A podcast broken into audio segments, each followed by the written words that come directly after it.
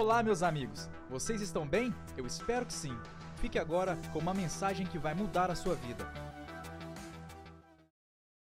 Glória a Deus. Uma boa noite, irmãos. A graça e a paz de Jesus. Amém? Quantos estão animados para ouvir a poderosa palavra de Deus essa noite?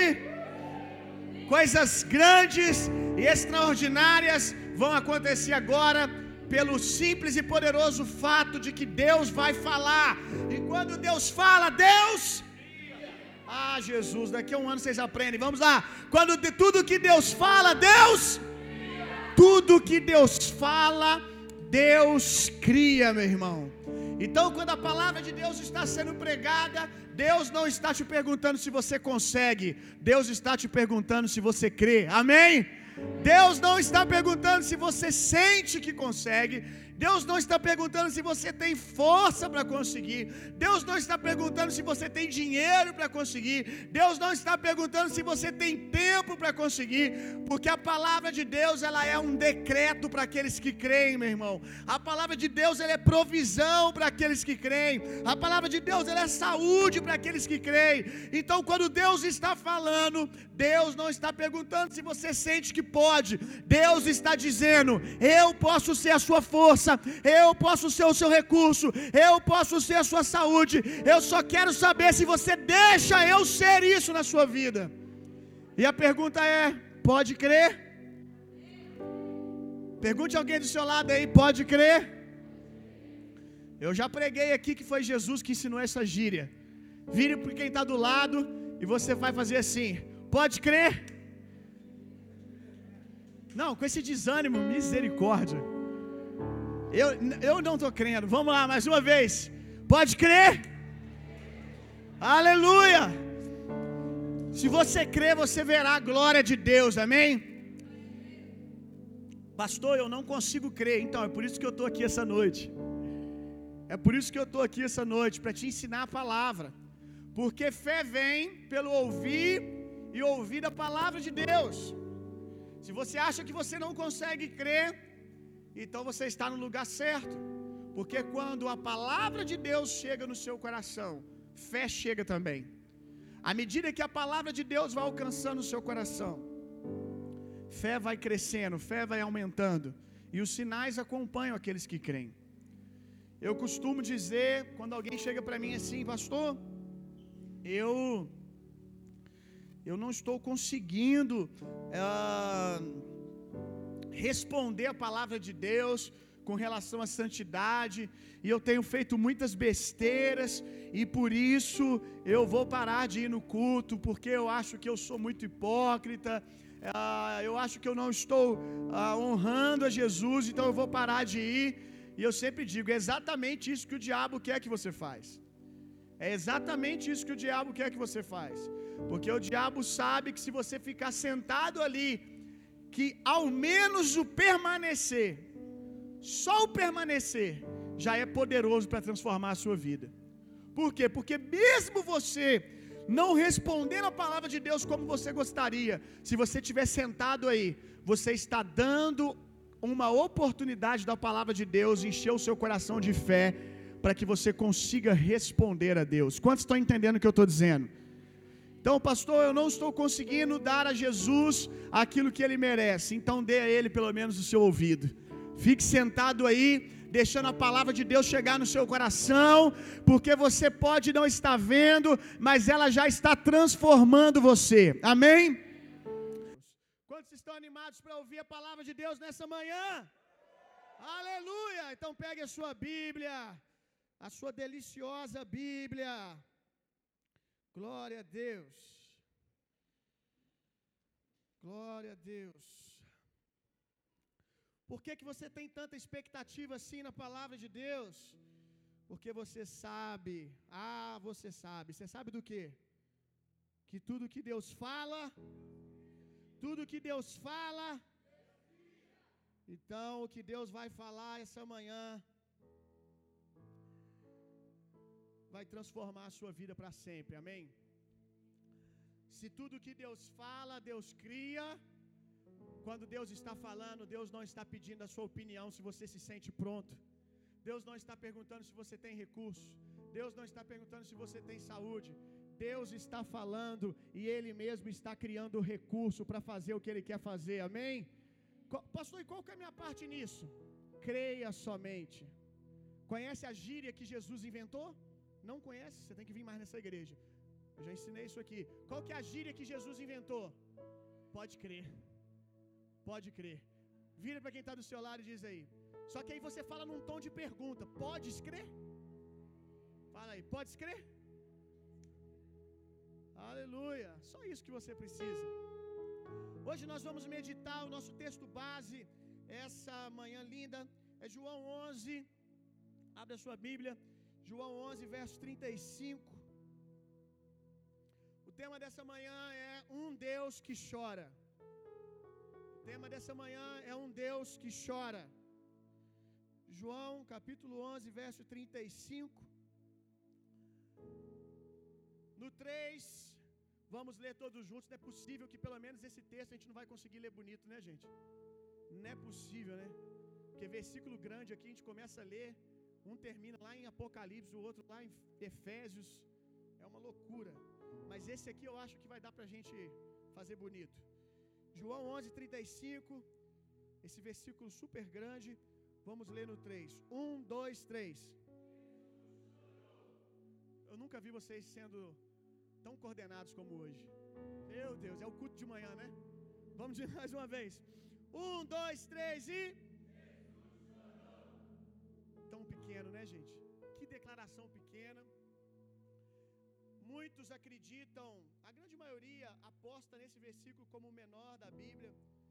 Há um em Jó, mas muitos desconsideram, dizendo que não, não é um versículo, não o consideram como um verso.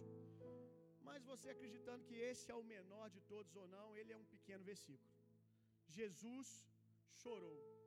Você acredita que toda a palavra de Deus é inspirada por Deus para o nosso crescimento, para a nossa transformação? Então você acredita que existe poder suficiente nessas duas palavras aqui para transformar a sua vida para sempre? Você acredita que existe poder nessas duas palavrinhas aqui, nessa pequena frase, para consolar você e apoderar você nessa manhã? Hoje nós vamos ministrar um sermão em cima disso. Só para você ver o quanto, quanto há de poder num pequeno verso da palavra de Deus. Jesus chorou. O que está acontecendo aqui? Lázaro, a qual a Bíblia indica ser amigo de Jesus, Lázaro morreu. Quando Jesus chega, as pessoas, como é de praxe num velório, elas estão tristes, elas estão chorando. Na verdade, já havia já não era mais um velório, né? Porque Lázaro já tinha sido enterrado, já havia quatro dias, e as pessoas estavam ali, na região do túmulo, comentando a sua perda, triste, chorando pela perda de Lázaro. E quando Jesus chega e ele percebe esse ambiente, ele chora. Embora eu tenho uma visão um pouco diferente da maioria desse verso, a maioria relaciona o choro de Jesus com o fato de estar chorando porque Lázaro era o seu amigo e ele havia morrido. Não vou entrar aqui porque eu creio como eu creio, mas eu acredito que Jesus estava chorando aqui ao ver a incredulidade das pessoas. Mas isso não vai mudar a força do texto hoje, o poder da mensagem, porque a gente vai ver Jesus chorando num outro momento. Lucas capítulo 19. Lucas capítulo 19, verso 41. Só para reforçar que o seu Deus se compadece de você, que o seu Deus chora junto com você. Lucas capítulo 19, verso 41.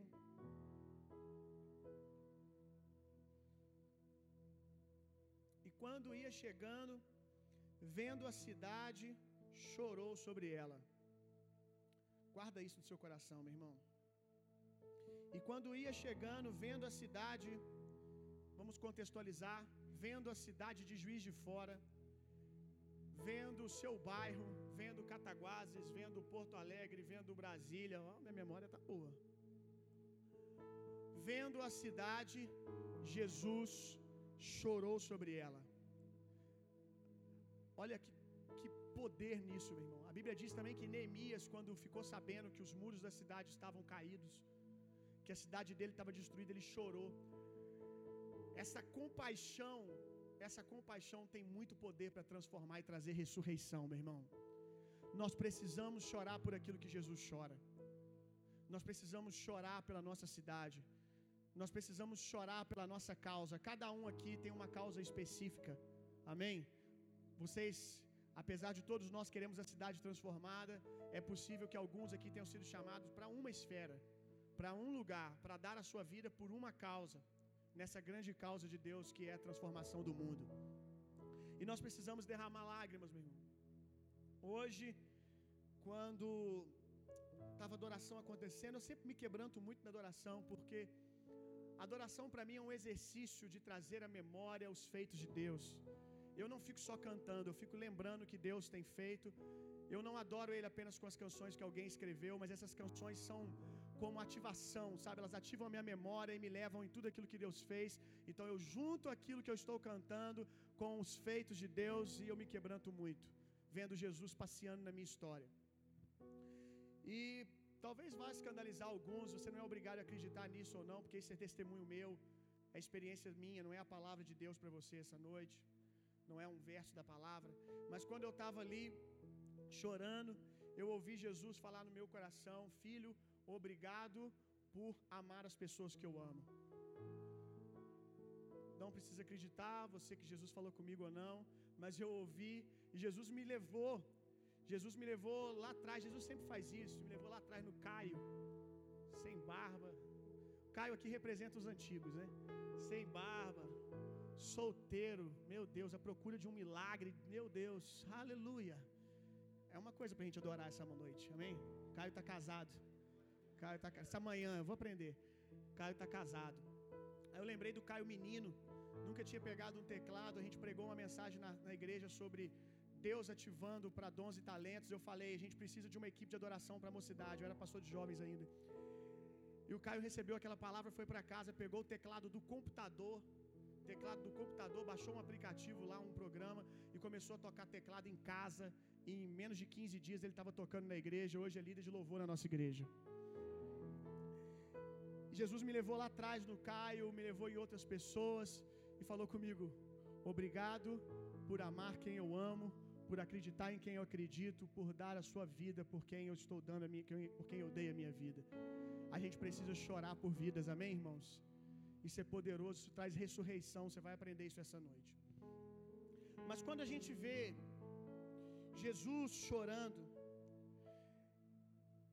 se importando com seres tão, entre duas aspas, pelo menos na concepção natural, na concepção sem a, sem a mentalidade de redenção, de filhos de Deus, seres tão pequenos. Jesus chorando por seres tão pequenos. Eu não sei você, mas eu costumo me sentir importante, me sentir importante quando alguém importante se preocupa comigo. Nós seres humanos nós somos assim. Quando alguém importante olha para nós, alguém que você tem como referência, olha para você, como é que você se sente? Tem pessoas aqui, não que eu me coloque assim, mas elas têm me visto como referência nas suas vidas. E tem gente que fala, pastor, eu lembro que a primeira vez que você me deu um abraço na igreja, uau! Primeira vez que você conversou comigo. E isso é natural do ser humano. Você tem pessoas que você admira, talvez pessoas famosas, não necessariamente só homens de Deus, que você tem como referência, que se elas ligassem para você e falassem assim: Eu me importo com você, você ia ficar muito feliz. Do mesmo jeito, a gente fica triste quando alguém que a gente tem expectativa não supra a nossa expectativa. Por isso que o nosso coração deve estar escondido em Jesus também.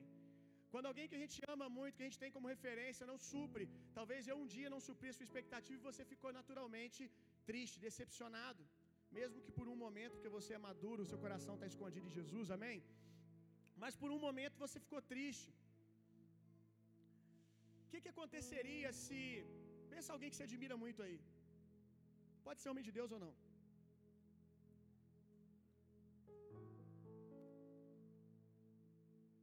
Cruzasse com você na rua, Ou você dissesse para essa pessoa: Eu admiro você, eu sou seu fã num evento, porta de evento que você foi para ver a pessoa, e ele te dá um abraço, e ele demonstra afeto por você. Como é que a gente fica? A gente fica muito feliz.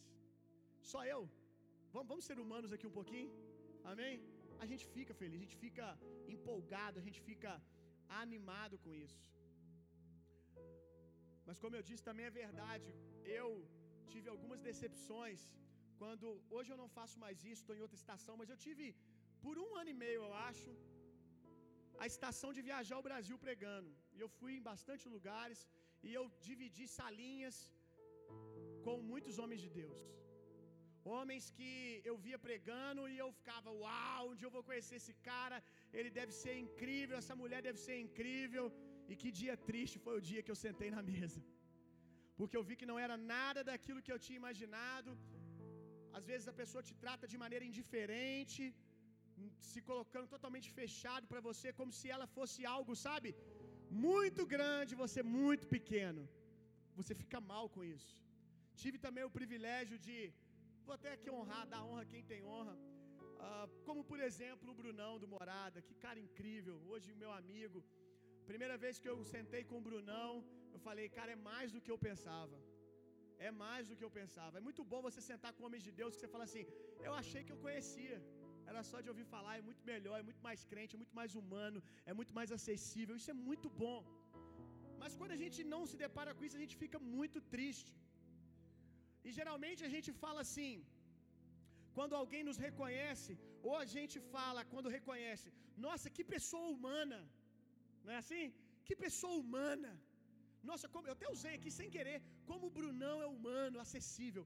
E quando não é, a gente fala, nossa, o cara se acha um semideus. Quarta pessoa da Trindade. É ou não é? Não é assim que a gente reage?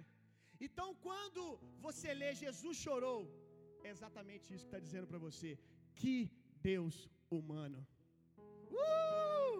Você pegou isso, meu irmão? Pegou o que a gente construiu aqui? Que Deus humano. Que Deus humano. Agora eu não entendo alguns de vocês. Quando o Brunão ou qualquer outro conhecido desse um abraço em você, ou dissesse que acha você legal, ou chorasse com você, você se sentiria importante. Então o que, que te falta para se sentir consolado e amado com essa mensagem? Deus chora as suas dores, meu irmão. Jesus chorou. Pastor, mas ah, Lázaro era amigo de Jesus. E quem é você? A Bíblia diz que os justos são amigos de Deus, meu irmão. Você é um justo, um filho. Filhos são justos, amigos de Deus. Então Deus chora a causa dos seus amigos. Diga comigo assim: Jesus chora com seus amigos. É no dia da dor, no dia da tristeza que a Bíblia diz que um simples amigo se torna um irmão. Amém. Que laços são? É isso mesmo, né? Falei o texto certo? Que laços são feitos no dia da dor. Então eu quero dizer para você que no meio do seu vale, no meio do seu tempo difícil, você pode começar a entrar num lugar de amizade com Jesus que você não faz ideia. Não porque ele não fosse seu amigo antes, mas porque agora você está conhecendo que quem está do seu lado chora junto com você e pega as suas causas junto com você. Você pode pegar isso no seu coração agora, meu irmão. Que Deus humano. Que Deus acessível. Quando nós olhamos para alguém arrogante, não disponível, nós costumamos dizer: é um semideus. E se tem alguém que podia se comportar não como semideus, mas como um Deus completo, era Jesus. E a Bíblia diz que sendo Deus, ele não usurpou ser igual a Deus. E a Bíblia diz: tende em vós o mesmo sentimento que houve em Cristo Jesus. Tende em vós esse mesmo sentimento, que mesmo sendo Deus, Ele se fez homem para poder se identificar conosco, meu irmão, para poder conhecer a nossa dor, para poder conhecer as nossas lutas. Sendo feitos filhos de Deus. Amém. Quantos aqui são filhos de Deus? Quantos aqui são homens e mulheres espirituais? Tende em vós o mesmo sentimento que há em Jesus Cristo, que sendo Deus, sendo homens e mulheres de Deus, filhos de Deus, justos e espirituais, não fique num pedestal, desça para chorar com as pessoas também. Vamos chorar pela nossa cidade. Amém. Hebreus capítulo 4, verso 15. Tô gostando, vamos lá. Tá muito bom essa manhã. Cara, e eu estar falando isso é poder de Deus, irmão. Eu não gosto nem de cumprimentar as pessoas de manhã. Gosto de dormir de manhã. Quem mais? Mas nós amamos mais o pão da palavra, amém? Hebreus 4,15. Porque não temos um sumo sacerdote que não possa compadecer-se das nossas fraquezas. Porém, um que, como nós, em tudo foi tentado, mas não pecou. Aqui, a verdade, o livro de Hebreus todo tem uma matéria na escola só sobre isso. O livro de Hebreus todo ele aponta Jesus como nosso sumo sacerdote. Todo o livro de Hebreus está em cima dessa mensagem. O sumo sacerdócio de Jesus. Quem era o sumo sacerdote? O sumo sacerdote na velha aliança era o homem chamado por Deus que ligava Deus ao homem. O sumo sacerdote ele representava o povo. O homem lá não tinha o acesso que você tem hoje, o homem da velha aliança. Eles não podiam se achegar a Deus com tanta liberdade como você se achega hoje.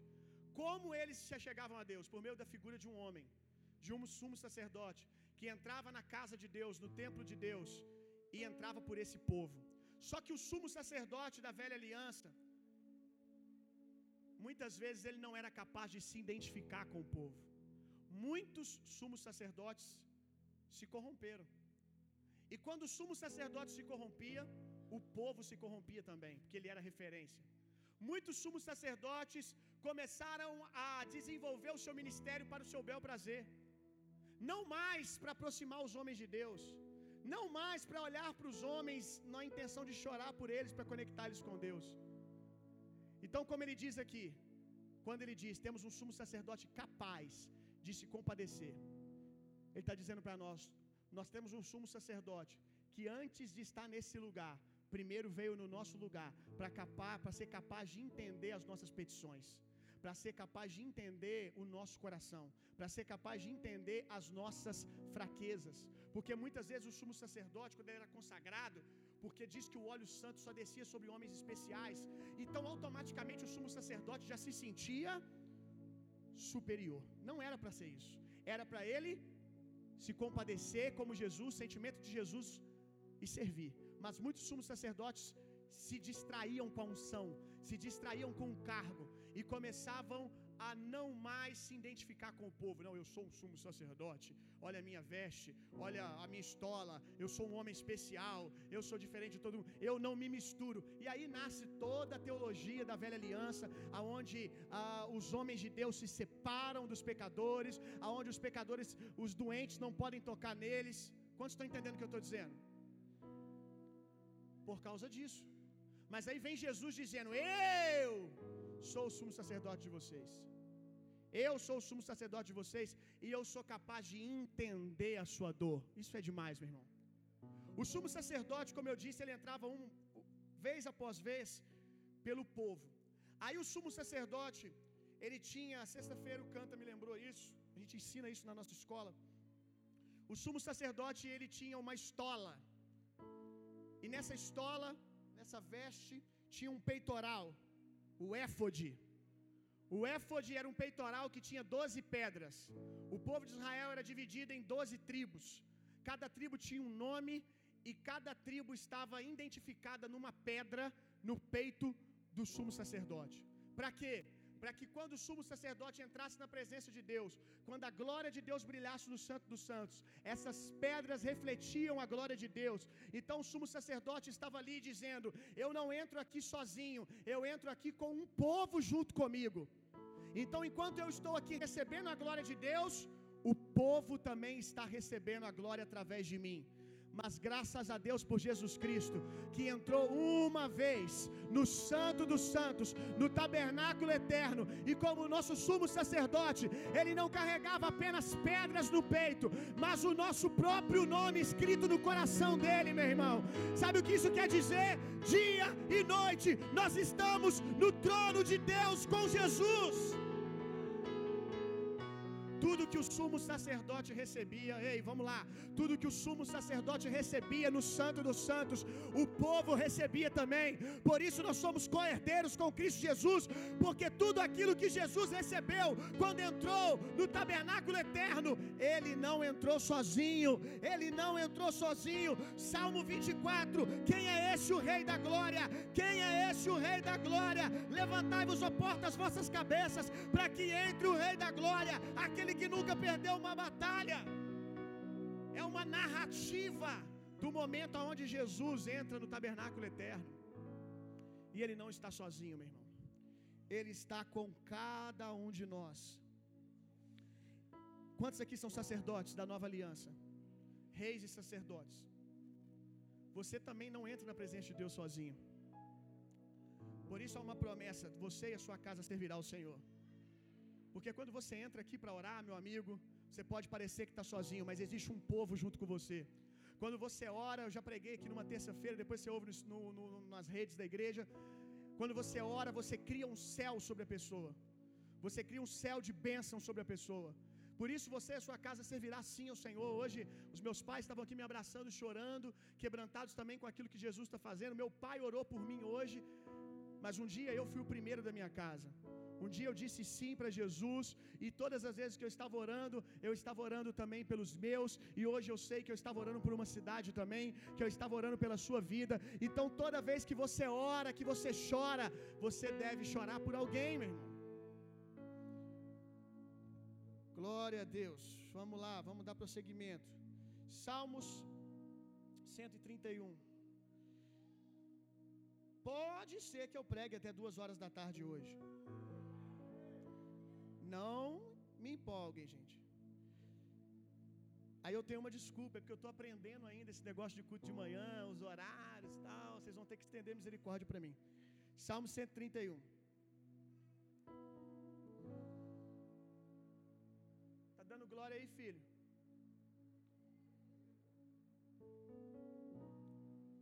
Tá ele ali, eu aqui, ó, só. Ele manda, eu mando para lá. Aleluia!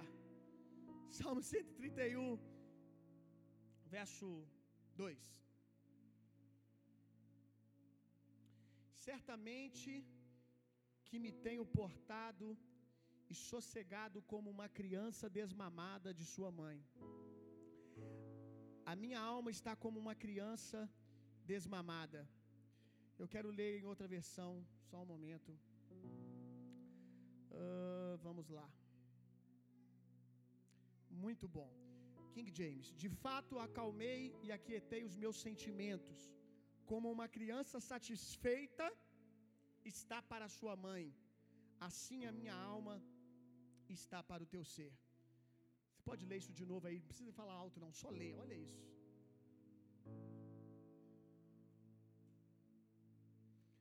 Quem tem filho sabe que momento é esse. Hoje menos, mas quando o Tito era menorzinho, às vezes ele estava com cólica, ou na fase do quando o dente estava começando, agora ele está mais de boa. Ou às vezes ele estava só com sono e ficava chorando, chorando, chorando, chorando. E a gente, como pai, Nathalie, como mãe, a gente sabia que tudo que ele precisava era só topar mamar. Quem tem filho pequeno sabe disso. Você sabe que se ele mamar, ele dorme. O seio da mãe traz descanso. E eu lembro que a Natália ficava assim: mama, filho, mama, mama, mama. Também porque a gente queria que ele dormisse. E eu acho que às vezes Jesus fica: mama, mama, mama, pra vocês ficar quietinhos. Pra vocês parar de murmurar. Vocês estão falando demais. Mas a, a gente queria primariamente que ele mamasse, porque a gente sabia que no seio da mãe descanso ia chegar. algumas vezes ele só precisava dormir, gente. Tem uma coisa estranha sobre bebês, né? Tá na cara deles que eles precisam dormir e eles não querem dormir, gente. Eles não querem, eles gritam e o olho chega a fechar, aí ele levanta, brincadeirinha. Voltei. Hoje não, vai ficar para outro dia. E a gente sabe que, como pai, ele não sabe, mas a gente sabe como pai que tudo que ele precisa é dormir. E é isso que o salmista está dizendo. Quando eu mamo, quando eu chego ao colo do Senhor, quando eu levo a minha alma ao colo de Jesus, ela se alimenta e descansa. A sua alma é o bebê imaturo, mas o seu espírito é de um varão perfeito. Amém? O seu espírito é de uma mulher madura, de um homem maduro. Então você precisa aprender pegar a sua alma com o seu espírito e dizer: Marta, Marta, alma, alma, por que, que você está inquieta? Vem aqui. E às vezes o título a gente tinha que dar uma. Cadê os pais aqui? Chegar, chegada firme, né? Começa a gritar e você. Junto. Os que não são pais, eles acham que a gente está sendo mal. Mas só quem sabe, quem é pai, sabe que você dá aquela chegada firme, ele esperneia, você segura um pouquinho do nada, ele. Aí ele aceita mamar. E quando ele mama, ele descansa. Você precisa dizer para sua alma: Ei, alma, por que, que você está inquieta? Vem aqui, vem aos pés de Jesus, vem para perto do Senhor e se acalme. Vamos dizer de novo. De fato, acalmei. Como que ele acalmou? Como que ele aquietou os sentimentos dele? Como uma criança satisfeita está para sua mãe, dormiu assim a minha alma está para todo o meu ser. Essa, essa manhã eu quero ministrar descanso sobre você, meu irmão. Como que eu vou descansar? Jesus está preocupado junto com você. Eu vou tirar essa palavra preocupado porque ela denota ansiedade. Jesus está consciente do que está acontecendo com você, meu irmão. Às vezes na minha vida, quando as coisas começam a ficar uma bagunça, eu tenho uma frase que eu sempre falo. Quando está tudo fora do lugar, às vezes a minha esposa chega para mim apresentando algumas coisas, o ministério, os meninos, os ministros, e eu não tenho a resposta também, eu sempre digo algo. Jesus ainda está sentado no seu trono. Nós estamos como criança correndo de um lugar para outro. Só está sentado quem está tranquilo. Jesus não está inquieto, Jesus está sentado, então se ele está sentado, vamos confiar que ele tem o controle. Jesus está chorando a sua causa. Amém, irmão? Descansa nisso. Isaías 43.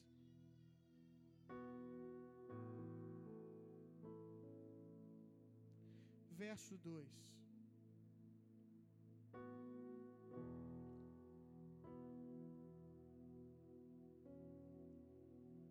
Quando passares pelas águas, eu serei contigo. Quando pelos rios, eles não te submergirão. Quando caminhares pelo fogo, não te queimarás, nem a chama arderá em ti. Jesus está falando, o Senhor está falando, eu serei com você em todo o seu processo. Vezes não parece que Jesus está com a gente, eu sei disso. Tem uma parábola, quem já ouviu a história das pegadas na areia? Para mim saber se eu conto. Levanta a mão. Brincadeira, hein? Não vai ser o ápice do meu sermão. A maioria conhece, mas eu vou contar assim mesmo. Conta essa história de um, um homem. Ele estava andando na areia. E o problema é que vocês conhecem a história, se eu contar errado, vai ficar na cara. Ele estava andando com Deus, com Jesus. E à medida que ele ia andando, numa fase boa, tranquila, vamos pensar aqui no começo da caminhada dele com Jesus, pastos verdejantes. Ele toda vez que ele olhava para o lado, as pegadas de Jesus estavam lá. Ele não via Jesus, mas as pegadas de Jesus estavam lá. E cada estação, ele olhava para o lado, tudo bem, Jesus está aqui. Mas houve um tempo de escassez na vida dele, um tempo de vale, um tempo difícil. E conta a parábola que esse homem foi andar na areia para poder ver se Jesus estava andando com ele, para ver o que marcava no chão. Tá melhor do que os caras que contam, gente? Tá? Então tá bom. Depois dá uma moral no Instagram lá, fala que fui eu que, que inventei essa história. Aí andando na areia, ele olhou para o lado. No dia difícil, ele não viu as pegadas. Primeiro dia. Segundo dia, ele voltou de novo. Vamos ver se Jesus está comigo hoje. Nada de pegada na areia. Ele andava, olhava para trás, só tinha duas. Não tinha quatro mais. E ele começou a ficar desesperado, e ele começou a murmurar, ele começou a reclamar: Jesus, no momento mais difícil da minha vida, você me abandonou. Quando estava tudo bem, quando estava no começo da caminhada, você estava aqui, eu via suas pegadas: cadê você, cadê você, cadê você? E o tempo foi passando, e um romper veio. De repente, Deus aconteceu, e uma nova estação de bonança começou. E no meio dessa estação de bonança, ele foi andar na areia de novo e ele olhou e os pés de Jesus estavam lá. Aí ele ficou doido. Ah, Jesus, agora você vem, né? Tá tudo bem agora? Tá tudo tranquilo? Aí você aparece. Cadê você no dia mal? Cadê você nas minhas aflições? E Jesus disse para ele: Eu estava aqui o tempo todo. Não, Jesus não estava, não me faça de bobo. Eu olhei para o lado e só tinha duas pegadas. E Jesus perguntou para ele: Quem disse que as pegadas eram as suas? Ah, você já ouviu dez vezes, você ficou emocionado. Aleluia. Quem disse que essas pegadas eram as suas? Como assim, mestre? Como assim? Essas pegadas não eram as minhas. De quem era então se você não estava aqui? Eram as minhas pegadas, porque Enquanto você estava no dia mal, eu estava te carregando no colo. A única coisa que te sustentou é que os pés que te firmavam não eram os seus, mas eram os meus. Ei, meu irmão, talvez você esteja num tempo de ir para o colo de Jesus. Amém? Dizer: Jesus, eu preciso de você, eu não posso andar sozinho, eu preciso da tua graça. Eu estou fraco, então é um bom dia para mim ser forte. Amém? Confiando na graça de Deus. Durante o período de vale, quando Jesus está andando conosco aí no vale, na areia, no dia mal, ele sempre prega um sermão para nós. Esse sermão é um sermão de três pontos, de três fases. Durante o período do vale, quando Jesus está andando conosco, ele sempre vai pregar um sermão com três fases. A primeira, diga comigo, consolo. Acorde, diga comigo, consolo. Segunda fase, exortação. Terceira fase, edificação. A Bíblia diz que hoje Deus é conosco por meio da pessoa do Espírito Santo. Quantos sabem disso? Jesus disse: Eu vou para enviar outro, para enviar o Consolador. E a palavra consolador no original é a palavra do grego paracleto, na verdade do latim. Paracletos, que significa aquele que consola ou conforta, aquele que encoraja e reanima, aquele que revive, aquele que intercede em nosso favor como defensor numa corte. Quem lembra que Jesus é o nosso sumo sacerdote no, lá no terceiro céu? Aleluia! Um defensor numa corte. Alguém que se levanta e diz: olhe para aquela pessoa. Eu entendo as suas dores. A palavra para, para, paracleto ou paráclito não foi uma palavra que Jesus inventou. É uma palavra que já existia na cultura nos seus dias. O paracleto ele era uma figura muito interessante. O paracleto, o parácleto, você já viu ele várias vezes nos filmes de guerra. Ele era aquele cara animador de torcida. Ele é aquele cara que, enquanto a tropa está marchando. Cadê o pessoal do quartel? Vem cá, quartel. Sei, cadê o outro que estava cantando? Eu sei que estava cantando lá no acampamento. Vem cá. Fazendo acampamento é fácil, quero ver aqui. Deixa eu lembrar se aquele hino que você cantou pode cantar na igreja. É tranquilo, né? Né não? Como é que é?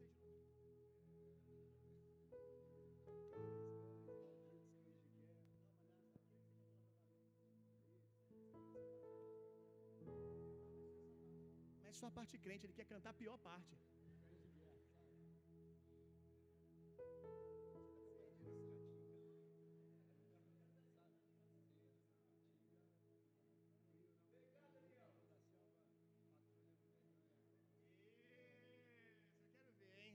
Ensaio aí. Cadê o Daniel? Daniel tá aí? Não, mas ele é o oficial lá, ué. Vem cá, mano, você é o patente mais alto que tem aqui. Se eles fizerem feio, você manda eles pagar 10. Quem acha que eles têm que pagar 10 e ficar ruim, gente? No quartel eles pagam, né? Amém? Fica batendo muita palma aí não, hein, Ingrid? Você é militar, hein? Polícia também serve. Tem mais quartel aí? Vem, negão. Tem mais quartel? Vem, ô, negão, anda rápido, meu filho. Você fica mocorongando assim lá no quartel lá? Não pode. Quem que era o, o Paráclito? É o cara que você vê na guerra ali, que ele fica na frente do exército, ele fica cantando. E ele fica cantando o que? Os feitos daquele exército. Ele canta os feitos, ele canta o que eles vão fazer naquela batalha. Para quê? Gente, medo, preste atenção nisso aqui. Medo todo ser humano sente. Todo ser humano caído, você, o seu corpo está sendo restaurado todos os dias. Então, você, medo vai chegar, tentação de medo vai chegar, o diabo vai trazer medo para você em algum momento. Mas nós precisamos aprender como os filhos de Deus que nós podemos sentir medo, mas nós negamos autoridade ao medo. Então esses caras fazem isso. Quando eles estão ali com medo, sabe que a gente morre hoje? Olhando as circunstâncias, porque muitas vezes o exército de frente era muito mais numeroso, era muito mais equipado. Será que a gente vai morrer hoje? Será que a gente vai perder nossa família hoje? Aí vem o Paráclito. Paráclito é o cara que ficava. Hoje não! Hoje nós vamos escrever o nosso nome na história. Hoje nós vamos honrar a memória dos soldados que derramaram sangue para que nós estivéssemos aqui hoje. Essa é a figura do Espírito Santo. Pastor, achei forçado. Ei, irmão, é Jesus que está chamando o Espírito Santo de Paráclito. Pastor, estou achando essa, essa, essa encenação sua assim muito carnal.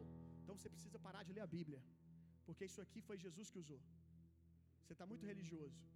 Foi exatamente isso aqui que Jesus usou quando ele chamou Paráclito. Ele estava falando com homens que entendiam de guerra. Ele estava dizendo para esses homens: Eu serei, Deus será o seu Paráclito. Deus será aquele que não deixará você desanimar. Deus será aquele que vai te lembrar dos feitos do Senhor. Deus vai vir e vai lembrar você do seu legado, vai lembrar você o que você pode construir, vai lembrar quem você é. Por favor, Paráclitos dessa noite, porque no quartel eu sei, se você cantar a parte amaldiçoada do negócio, você vai pagar 50 aqui até o final do culto, hein?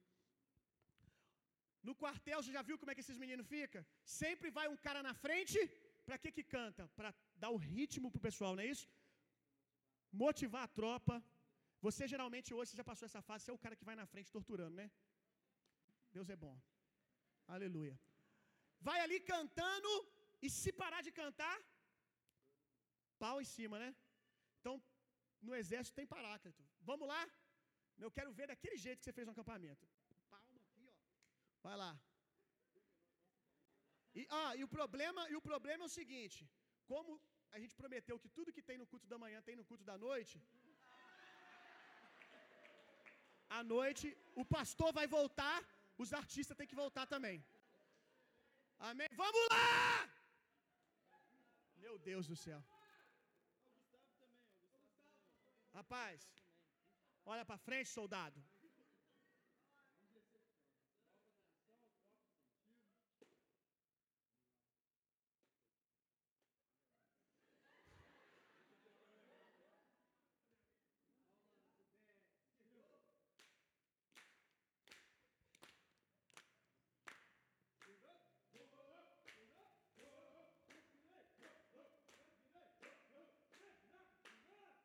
Canta, miséria.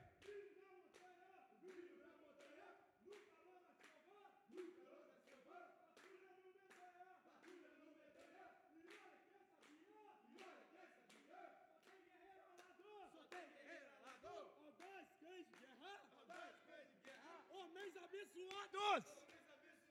Homens abençoados! De, desde o início, vai lá. Esquerda direita! Acabou. Então, vamos lá. Esquerda. Esquerda. Esquerda, direita. Esquerda, direita. Sede na catinga. O frio na montanha. no calor é selva, patrulha no Medanha. E olha que essa Bia só tem guerreiro alador, audaz cães de guerra, homens abençoados. Essa parte ele que colocou, hein? Paga 10 ou não?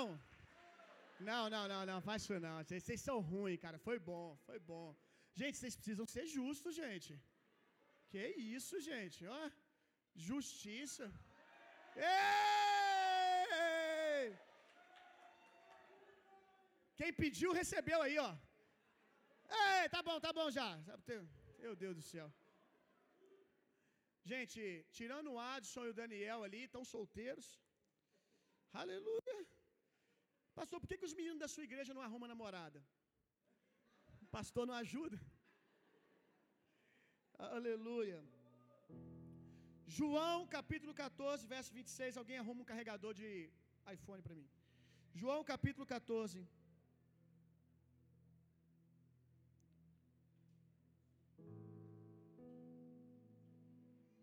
Quantos entenderam o que é Paráclito? Uhum. João 14, verso 26.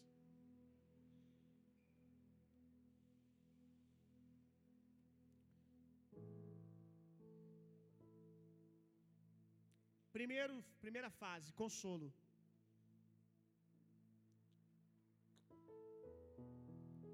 Nós já falamos bastante dessa fase até aqui. Porque a fase de consolo, ela divide em duas partes. Ela traz uma mensagem. Deus prega, eu estou presente. É isso que nós estamos falando até agora. Só que a fase do consolo tem dois, dois níveis. Deus diz: Eu estou presente, mas Deus também traz à memória os seus grandes feitos e promessas. Logo no começo do seu vale, a primeira coisa que Deus vai fazer, Deus vai primeiro chorar com você, mostrar que Ele se importa com a sua dor, dizer que está presente, e Ele vai também começar a trazer a memória. Quem sabe você está hoje nessa fase. Mas o advogado, o Espírito Santo, a quem o Pai enviará em meu nome, este vos ensinará toda a verdade, mas também vos fará lembrar tudo que eu vos disse. Eu oro para que o Espírito Santo comece a lembrar tudo que ele já te disse. Salmo 119.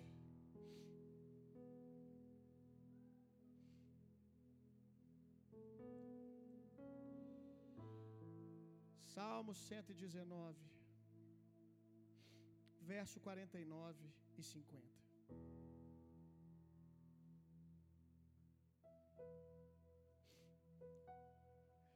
Lembra-te da tua palavra ao teu servo. Olha o que ele está pedindo. Lembra-te da tua palavra, pela qual me encheste de esperança. Quando você ouviu o que Deus falou, como é que você ficou? Extasiado. Você fica fortalecido, você fica animado. Então Deus quer trazer em você agora o mesmo sentimento que você teve quando você ouviu que essa mulher que você casou era a mulher da sua vida. Talvez hoje o sentimento que você tem não é esse. Você está numa estação de vale no seu casamento. Você está numa estação de vale no seu, nas suas finanças, na sua empresa, no seu ministério. Mas eu oro agora para que o mesmo sentimento que veio em você quando você estava assim, sede na catinga, ei, estava no ministério, na igreja, distraído com as coisas de Deus. Você olhou para o lado e viu aquela mulher e você disse: É com essa mulher que eu vou casar. Aleluia! E você foi para o pó, tu foi para o joelho, quer vitória, ajoelha, geme e chora. Orou, aí você viu que era do monte, aí você falou, agora piorou. Aí você viu que um cara começou a chegar junto também. Aí você diz: misericórdia ao Satanás. Nada vai me parar, eu vou orar mais que esse cara. Eu vou dar uma oferta também. Ele, eu estou vendo que ele é ruim de oferta. Então eu vou assumir a liderança, eu vou dar uma oferta alta hoje. Jesus, olha para mim. E você amou essa mulher. Você amou esse homem. Nenhum de vocês aqui casou sem esse sentimento de esperança e de expectativa. Eu quero lembrar do dia que você casou. Nenhum de vocês aqui casou sem expectativa. Você casou e ali você estava casando e já pensando: uau, daqui a um ano nós vamos estar vivendo tantas coisas, daqui a dois anos. Mas aí você descobriu que a pessoa tinha uma cultura diferente da sua, ela tinha ideias, algumas ideias diferentes, e no dia a dia o ferro começou a afiar o ferro, o pau começou a quebrar, e você começou a olhar mais para o dia mal do que para a esperança que Jesus plantou no seu coração quando ele liberou a palavra. Mas o Espírito Santo hoje vai começar a trazer o mesmo sentimento que você tinha pelo seu esposo, o mesmo sentimento que você tinha pela sua esposa, o mesmo sentimento que você tinha quando seu filho nasceu, que hoje você pensa em divorciar e deixar ele sozinho, como um mané. Quantos estão entendendo o que eu estou dizendo? Hoje Jesus vai te lembrar o sentimento que você sentiu, que te deu força para sonhar. Verso 50. Olha o que a lembrança que o Espírito traz faz. Isso me consola na minha aflição, que tua promessa me vivifique. Seja fortalecido essa noite. Tudo bem que você não alcançou ainda, mas uma coisa eu faço, eu prossigo para o alvo, eu não desisto, eu tenho uma palavra, e se eu tenho uma palavra, eu tenho tudo. Posso ouvir um amém? Dê um beijo bem gostoso na sua esposa hoje, aleluia. Dê um beijo no seu esposo quando você chegar em casa e diga: Hoje eu lembrei, hoje eu lembrei porque eu te amei, hoje eu lembrei o que eu vi em você, aleluia. Segunda fase, exortação. Essa é a hora que Deus aponta as áreas de correção e te alinha. Essa é a hora que Deus aponta as áreas que precisam ser corrigidas e Ele te alinha.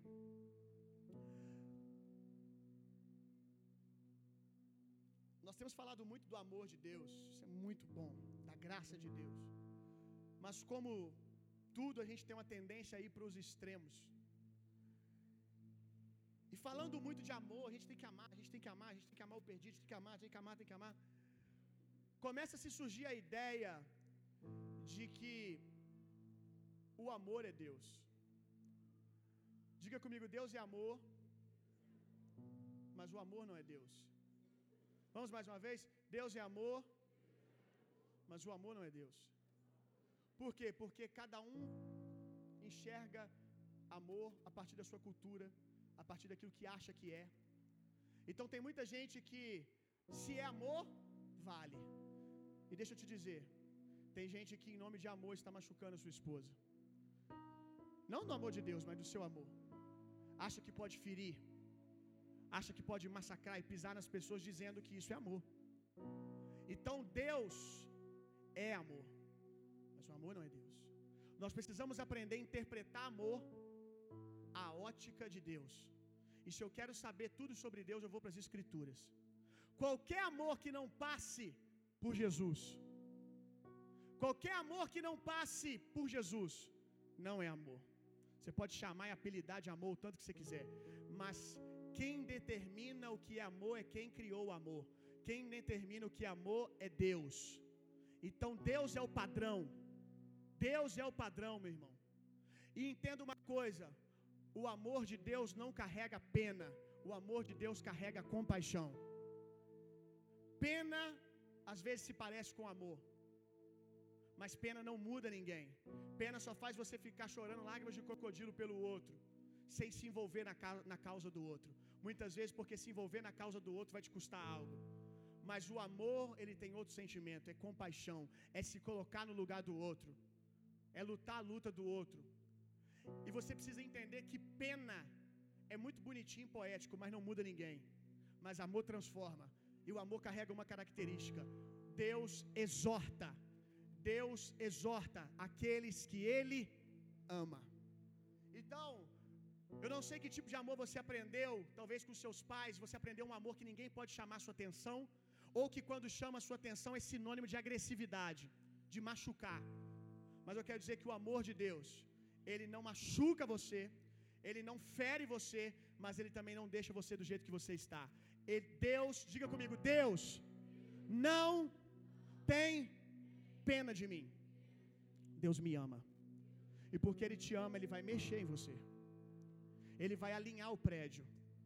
Primeiro nível, Deus chora com você. No segundo nível, ele começa a dizer por que, que você está chorando. Aleluia. Segundo nível, ele começa a dizer por que, que você está chorando. Eu sei que nem tudo que acontece na sua vida é culpa sua. Mas Romanos 8, 28. Até aquilo que não é culpa sua, Deus vai usar ao seu favor. Deus vai dizer para você: se você precisa mudar algo, porque é por isso que você está sofrendo, Ele vai te mostrar. Não para jogar na sua cara, mas para pegar junto com você e mudar. Ele vai mostrar para você o que precisa ser mudado. E Ele vai mostrar para você também como você entrou no vale, porque preste atenção, Salmo 23, ainda que eu ande, não é Deus que te leva para o vale, nós vamos para o vale. Nós nos distraímos como ovelha e, fomos, e, e andamos um pouco longe da palavra de Deus e entramos em vales. Ainda que eu ande, ainda que eu entre numa enrascada, ainda que eu entre numa besteira, num tempo difícil, o Senhor é meu pastor. Então Jesus vai te ensinar aonde você errou, porque hoje você é uma geração tão mimimi que nem Deus pode corrigir. Nem Deus pode dizer para você que você precisa mudar. Aí você quer que Deus te ame, deixando você sofrendo, sabendo que você sofre pela sua ignorância? Você acha que isso é amor? Então Deus vem e Deus diz: Por que, que você entrou? Você lembra que eu te disse isso? Você lembra que eu te instruí? Você lembra que eu te ensinei? E você optou por outro caminho? Tudo bem, eu não estou dizendo que eu vou trazer peso sobre você e você vai ficar aqui para sempre, pagando no purgatório. Deus não tem purgatório. Mas eu estou aqui para te dizer que você pode aprender com isso para você não entrar em vales como esse nunca mais. Então Deus vai corrigir o prédio. Deus vai exortar. Deus vai dizer o que precisa mudar. E Ele vai dizer: agora vem comigo, porque eu vou te ensinar a sair desse vale. Mas para sair desse vale você tem que deixar algumas coisas para trás. Você entrou nesse vale do jeito que você entrou, mas para sair você tem que deixar algumas coisas para trás. E tem algumas coisas que Jesus está mandando você soltar e que você não quer soltar. Jesus quer tirar você do vale, mas a porta que sai do vale não cabe esses pesos que você está carregando. Você precisa abrir mão. Deixa Jesus pastorear você, meu irmão. Deixa Jesus levar você a pastos verdejantes. Eu estava numa mesa esses dias. E alguém perguntou, pastor, por que, que algumas pessoas são tão difíceis? E elas ouvem, ouvem, ouvem, ouvem, ouvem a palavra e não mudam, pastor. Elas estão no mesmo ambiente que nós. Dentre possíveis outros motivos, existe um que na grande maioria é o que assola as pessoas. As pessoas têm pena demais de si mesmas. Nós temos muita pena de nós mesmos. A gente fica coitadinho de mim.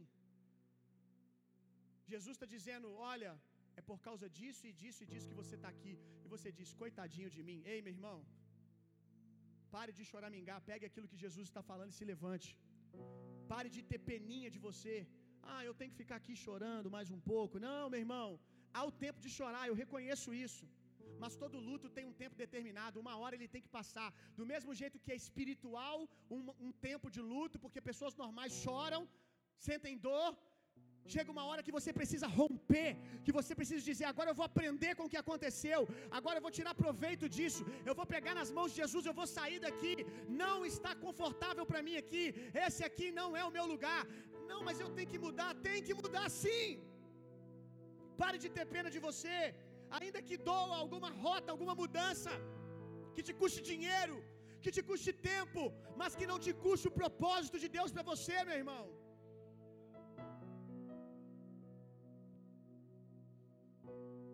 Não se ressinta, meu irmão. Não se ofenda, morra. Não se ressinta, não se ofenda. O convite é para morrer. Morra, meu irmão. Morra para suas vontades. Diga, Jesus, estou na cruz. Eu estou com as duas mãos na cruz, Jesus. Eu não vivo mais, tu vives em mim. O que, que eu tenho que deixar para trás aqui hoje? Para viver o seu propósito. Vamos comigo, Jesus. Terceiro nível. Terceiro nível do sermão, lugar de pregação de Jesus, ele está chegando aqui perto da conclusão do sermão dele. Edifica. Edifica. Pensando em edificação, pensando em edificação, eu estava preparando o meu sermão, eu mandei uma mensagem para um arquiteto. Porque me veio algo no coração. E eu falei assim: eu não sou arquiteto, eu posso estar pensando besteira. Então eu vou sujeitar o que eu acho que veio de Deus a um profissional. Porque eu pensei assim, eu tive uma imagem de pedregulhos, frutos de uma casa que tinha sido derrubada, sendo usada na fundação de uma nova casa. Sabe, você derruba a casa velha que estava caindo e você usa os pedregulhos para ajudar na edificação do novo. Aí me veio isso. Eu falei, será? Aí eu mandei uma mensagem para um arquiteto. Olha o que ele falou. Não sei se vai sair no áudio aqui. Vou deixar ele pregar aqui hoje. Mas não vou dar oferta a ele não.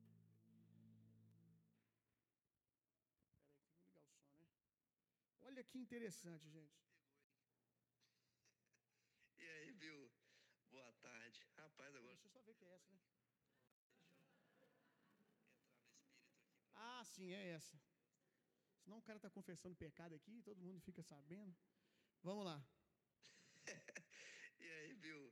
Boa tarde. Rapaz, agora você me pegou, hein? Vamos lá, deixa eu entrar no espírito aqui para te dar essa resposta. é, vamos lá. É... Não, então.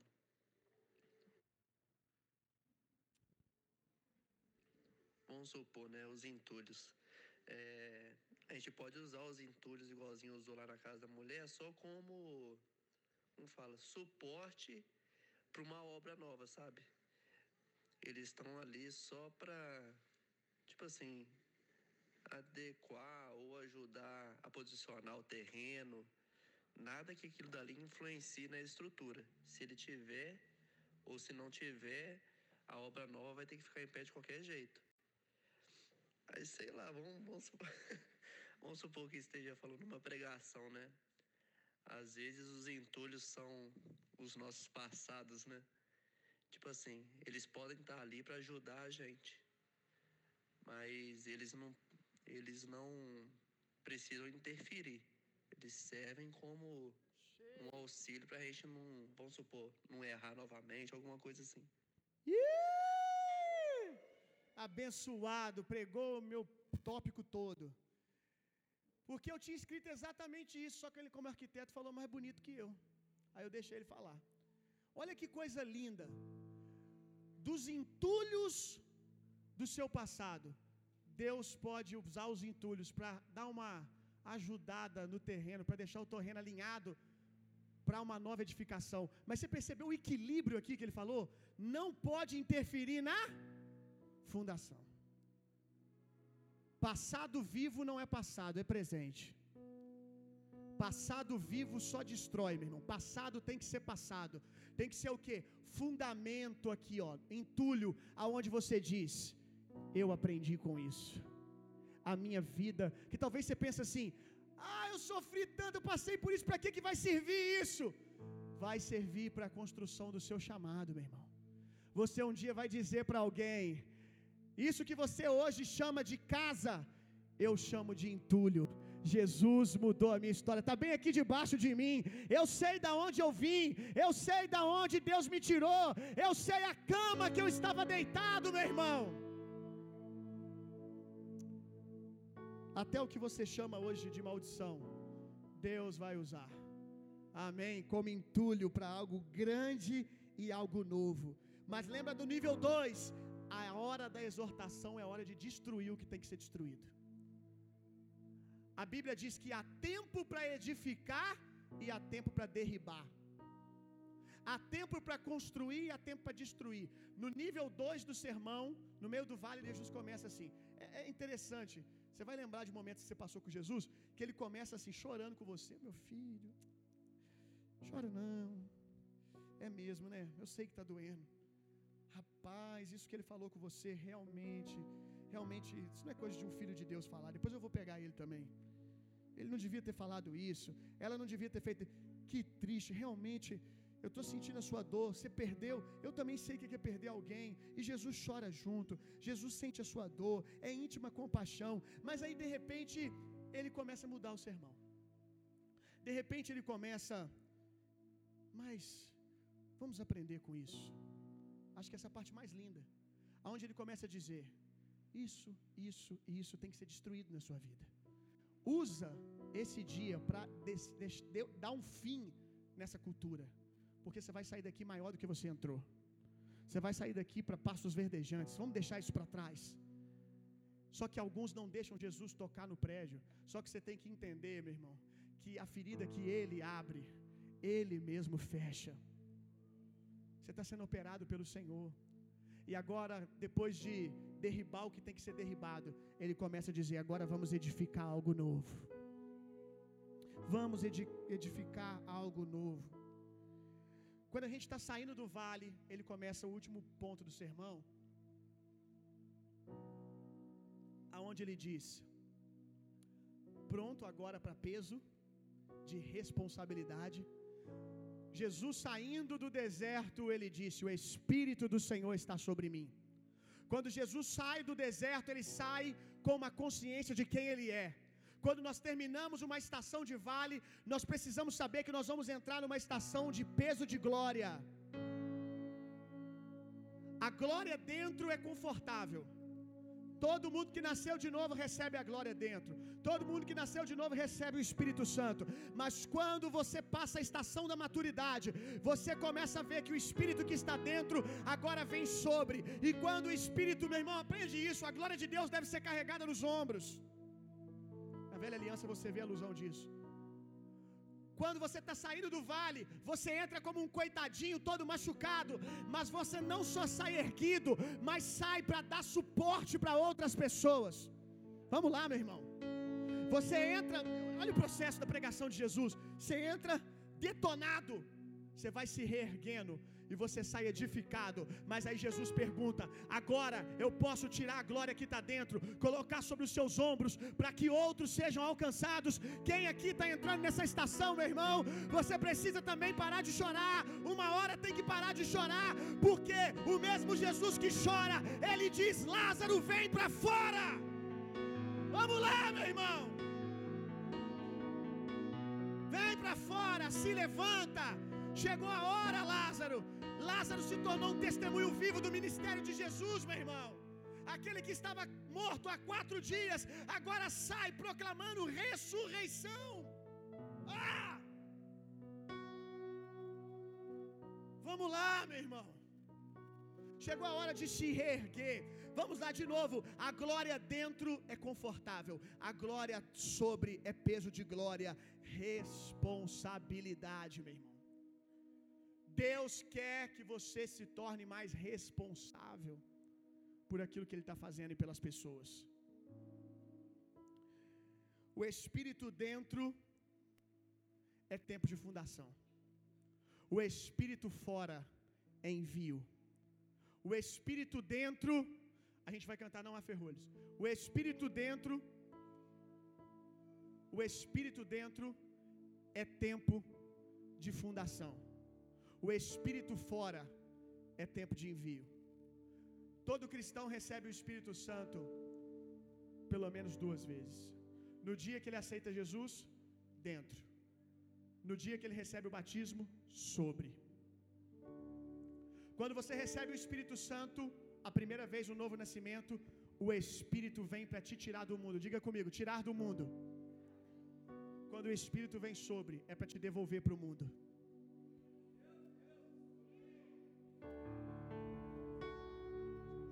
Peso de responsabilidade agora. De devolver para o mundo para quê? Para transformar o mundo. Você que chegou moído e massacrado, agora você se levanta apoderado com um peso de glória, de ressurreição sobre você. Aleluia! Um peso de glória, de ressurreição. E a unção de ressurreição é um negócio tão lindo. Porque Jesus, quando ressuscitou fisicamente no terceiro dia, conta a palavra que outros homens, túmulos que estavam próximos, olha que doideira, túmulos que estavam próximos, ressuscitaram junto. A unção não veio para aqueles homens, preste atenção. Efésios diz que com o mesmo poder que Deus ressuscitou Jesus dentre os mortos, Jesus nos ressuscita. A unção veio sobre Jesus naquele dia de ressurreição, no terceiro dia. Mas a unção que veio sobre Jesus foi tão grande que até os túmulos que estavam do lado foram atingidos. A Bíblia diz que algumas pessoas voltaram para casa sem entender nada.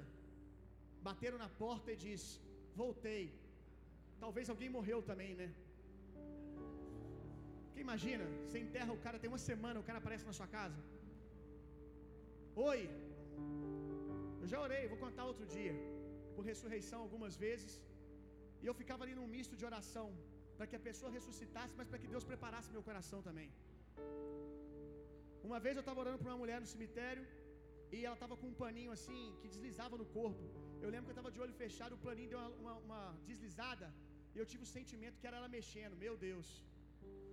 Aí eu descobri que eu não estava pronto, que eu não sabia se queria ou não queria. Mas a unção de ressurreição é isso, meu irmão. Ela vem sobre você, mas para ressuscitar outros ao seu redor. Chegou essa estação na sua vida, meu irmão. Chegou esse tempo na sua vida. Chegou esse tempo na sua vida. Um tempo de maturidade, meu irmão.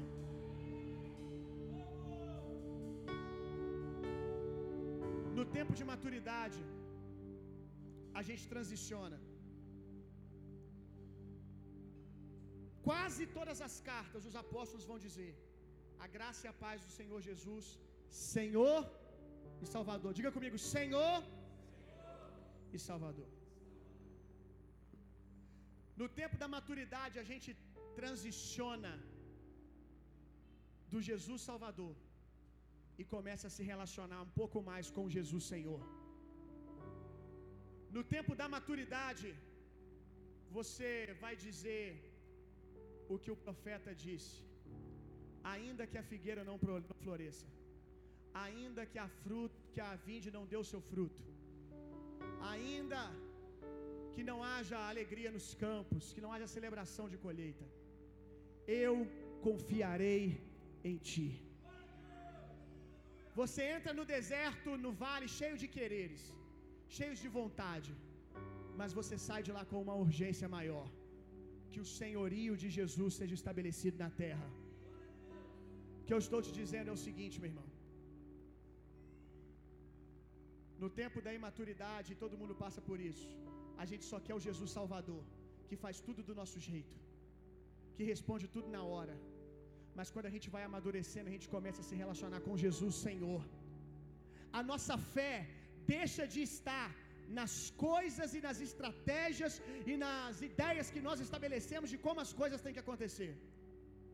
E a gente começa a colocar a nossa fé em Deus. Tem muita gente aqui que acha que crê em Deus, mas você crê no que você acha que Deus tem que fazer. Porque basta o plano que você fez não dar certo que você desespera. Então a sua fé era em Deus ou no plano? A sua fé era em Deus ou no plano?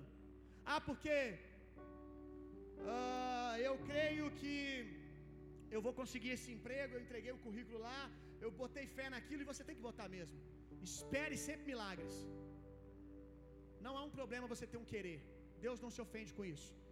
Eu tenho um querer, você colocou, você orou, vou passar, eu vou passar nessa entrevista. Aí você bota toda a sua fé ali. Jesus, meu Salvador, vai me dar essa bênção. Aí chega lá, você descobre que você não foi aprovado. Aí muitos voltam indignados, com raiva de Deus. E a pergunta é: você crê mesmo em Deus? Você crê nos planos que você fez? E você quer que Deus se submeta aos seus planos?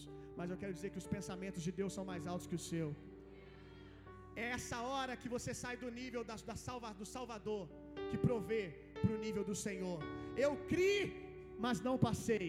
Então eu digo: Ele é o meu Senhor. Eu não sei o que está acontecendo, mas eu me submeto a Ele. Eu creio nele. Eu estou com um peso de glória. Eu tenho outras urgências. Eu não posso parar. Se coloque de pé no seu lugar, meu irmão. Diga para quem está do seu lado: Jesus chora com você. Diga: Jesus chora com você. Mas, diga a Ele, mais as lágrimas de Jesus regam a terra, regam você para transformação, para ressurreição. O mesmo Jesus que começou essa mensagem dizendo: Eu choro com você. Ele está dizendo: Eu quero te ressuscitar. Eu quero te ressuscitar. Vamos, vamos, vamos cantar. Por toda a minha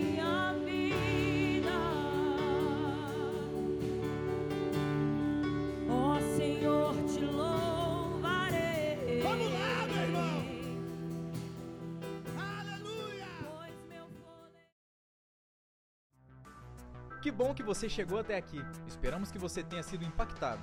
Para ouvir mais, siga nosso podcast e nos acompanhe nas redes sociais.